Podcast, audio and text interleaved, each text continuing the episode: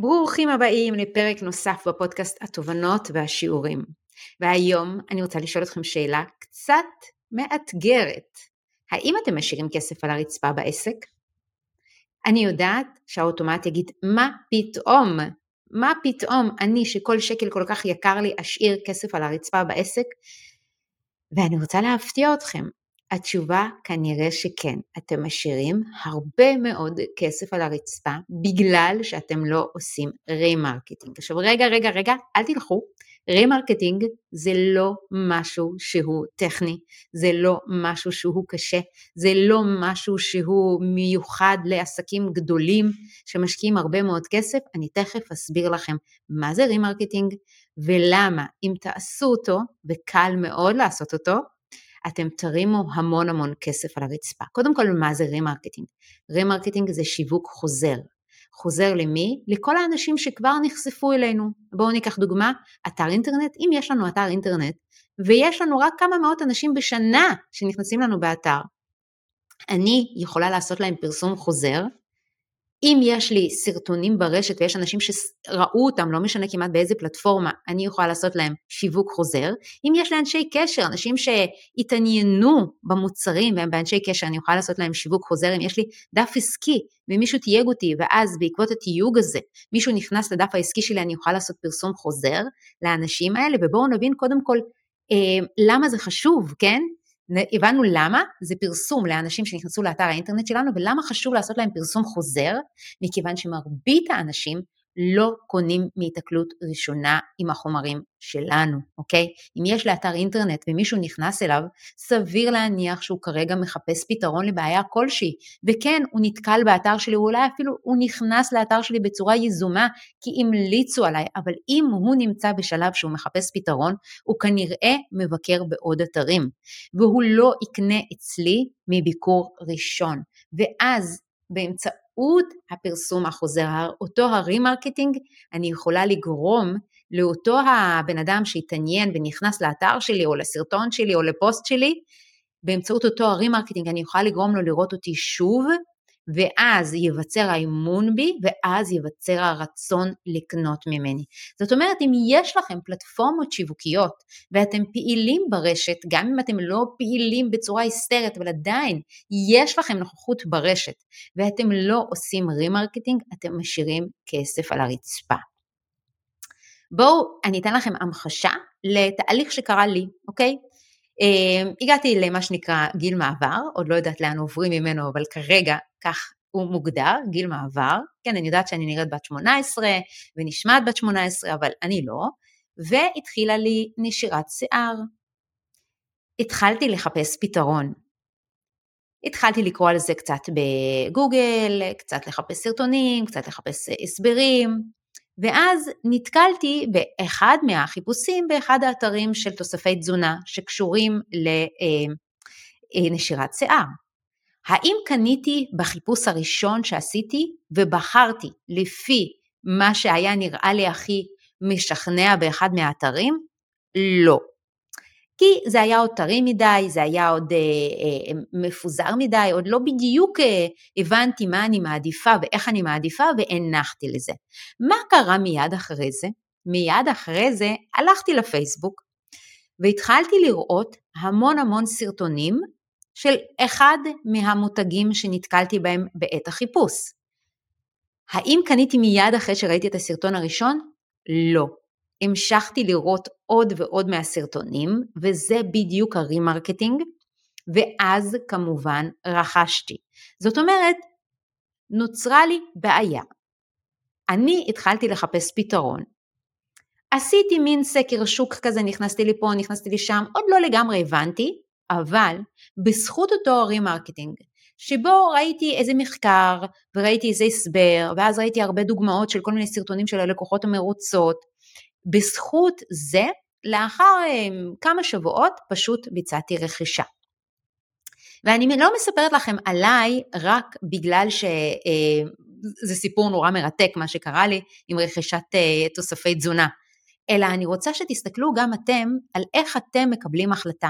איך, מה קורה לכם אה, מהרגע שנולד לכם איזשהו צורך במשהו ואתם מחפשים פתרון, עד הרגע שאתם מבצעים רכישה. האם זה קורה מיידית? בדרך כלל לא. מה יאפשר לכם לקבל החלטה ולקנות ממישהו ספציפי, בדרך כלל, זה זה שאתם תראו את הדברים שלו שוב ושוב, והוא גם ייתן לכם איזושהי הצעה. בואו ניקח דוגמה, כן, מתחום אחר, שמלות קלה, כן? נניח מישהי עכשיו עומדת להתחתן והיא גם זוכרת שלחברה שלה אה, הייתה שמלה מהממת, אבל היא גם זוכרת על עוד כמה חברות שהיו להן שמלות מהממות, ובכלל, באופן כללי, הרי זה אחת התקופות הכי מרגשות בחייה, והיא בוודאי נכנסת ומחפשת בגוגל הרבה מאוד uh, תמונות וסרטוני השראה ומעצבות uh, שמלות קלה, אז מה היא עושה? היא גם מחפשת וגם מבקשת מחברות שלה המלצה, והיא גם נכנסת לכל מיני אתרים. המעצבת אפילו שהשמלה שלה הייתה, שהייתה על החברה, הייתה הכי יפה, המעצבת שהיא תיכנס לאתר שלה והיא לא תעשה remarketing סביר להניח שהיא תשאיר המון כסף על הרצפה, כי אותה בחורה שמחפשת תלך ותחפש בעוד אתרים. ואז ברגע שהיא תצא מהם, אם אותן, אה, אותם מעצבי שמלות כלה ימשיכו להראות עוד דגמים ועוד סיפורים של בנות מרוצות ועוד תמונות באחת הרשתות שהיא גולשת בהן, אם הם ימשיכו להראות, אז היא תמשיך לעקוב, הרי זה לא החלטה ספונטנית, אני עכשיו מתחתנת, אז עכשיו אני מזמינה שמלת כלה. לא, בדרך כלל זה תהליך שלוקח איזה חודשיים, שלושה, מהרגע שמחליטים שרוצים אה, להזמין שמלה, עד הרגע שבאמת מזמינים.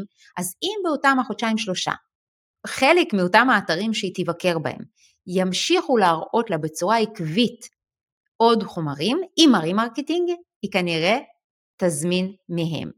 זאת אומרת, זה נכון כמעט לכל המוצרים, גם אם הם זולים וגם אם הם יקרים יותר, ולכל התהליכים, שאם אנחנו נעשה שיווק חוזר לאנשים שכבר היו איתנו באינטראקציה, אנחנו נרוויח הרבה הרבה יותר כסף, משום שמרבית האנשים לא קונים בצורה ספונטנית, וגם אם כן, גם אם יש לנו לקוחות שקונים ספונטנית, עדיין יש המון אנשים שלא קונים ספונטנית, ומה שיאפשר להם לקנות דווקא מאיתנו, שהם מחפשים פתרון והם הולכים לכל מיני אתרים ומחפשים פתרונות בכל מיני מקומות, או אתרים, או אנשים בפייסבוק או באינסטגרם, זה כמעט ולא משנה, כי כשבן אדם יש לו בעיה, הוא בדרך כלל מחפש פתרון בכמה מקומות.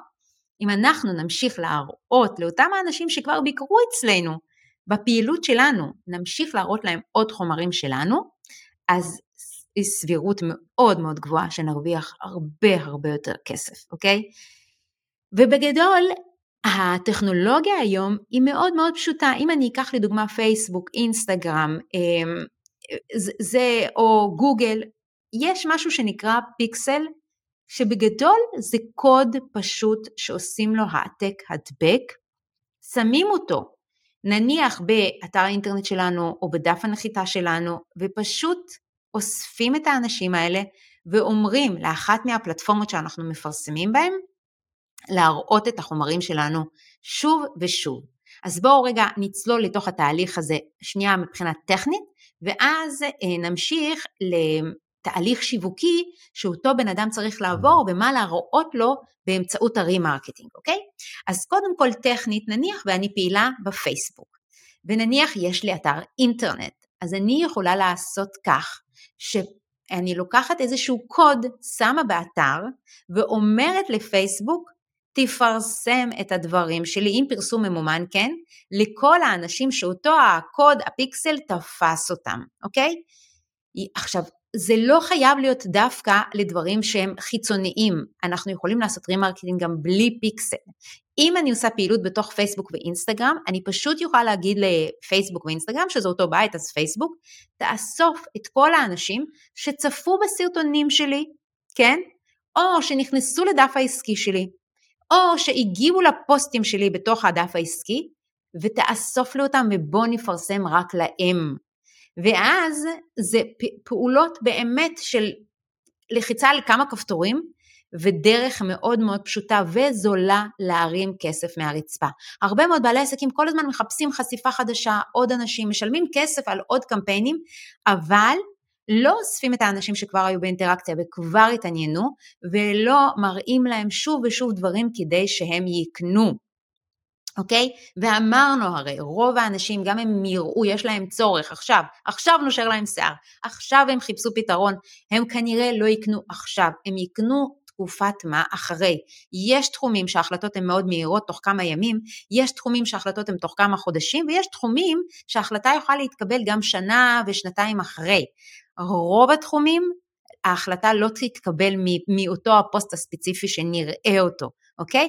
ומה אנחנו רוצים להראות ללקוחות שלנו כדי שאחרי שהם נחשפו אלינו וראו את החומרים שלנו פעם אחת, כן יעדיפו לקנות מאיתנו.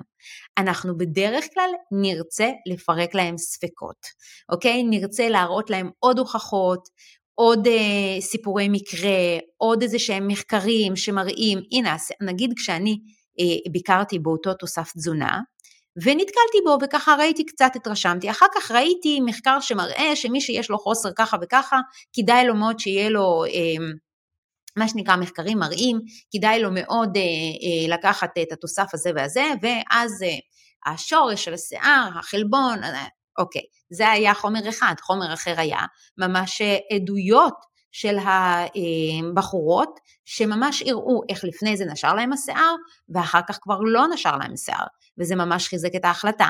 אה, לאחר מכן קיבלתי הצעה של מבצע, אם את מזמינה היום יש מבצע מיוחד לפורים, לחנוכה, לפסח, זה לא משנה, אוקיי? ואז פשוט באחד המבצעים פשוט השתכנעתי.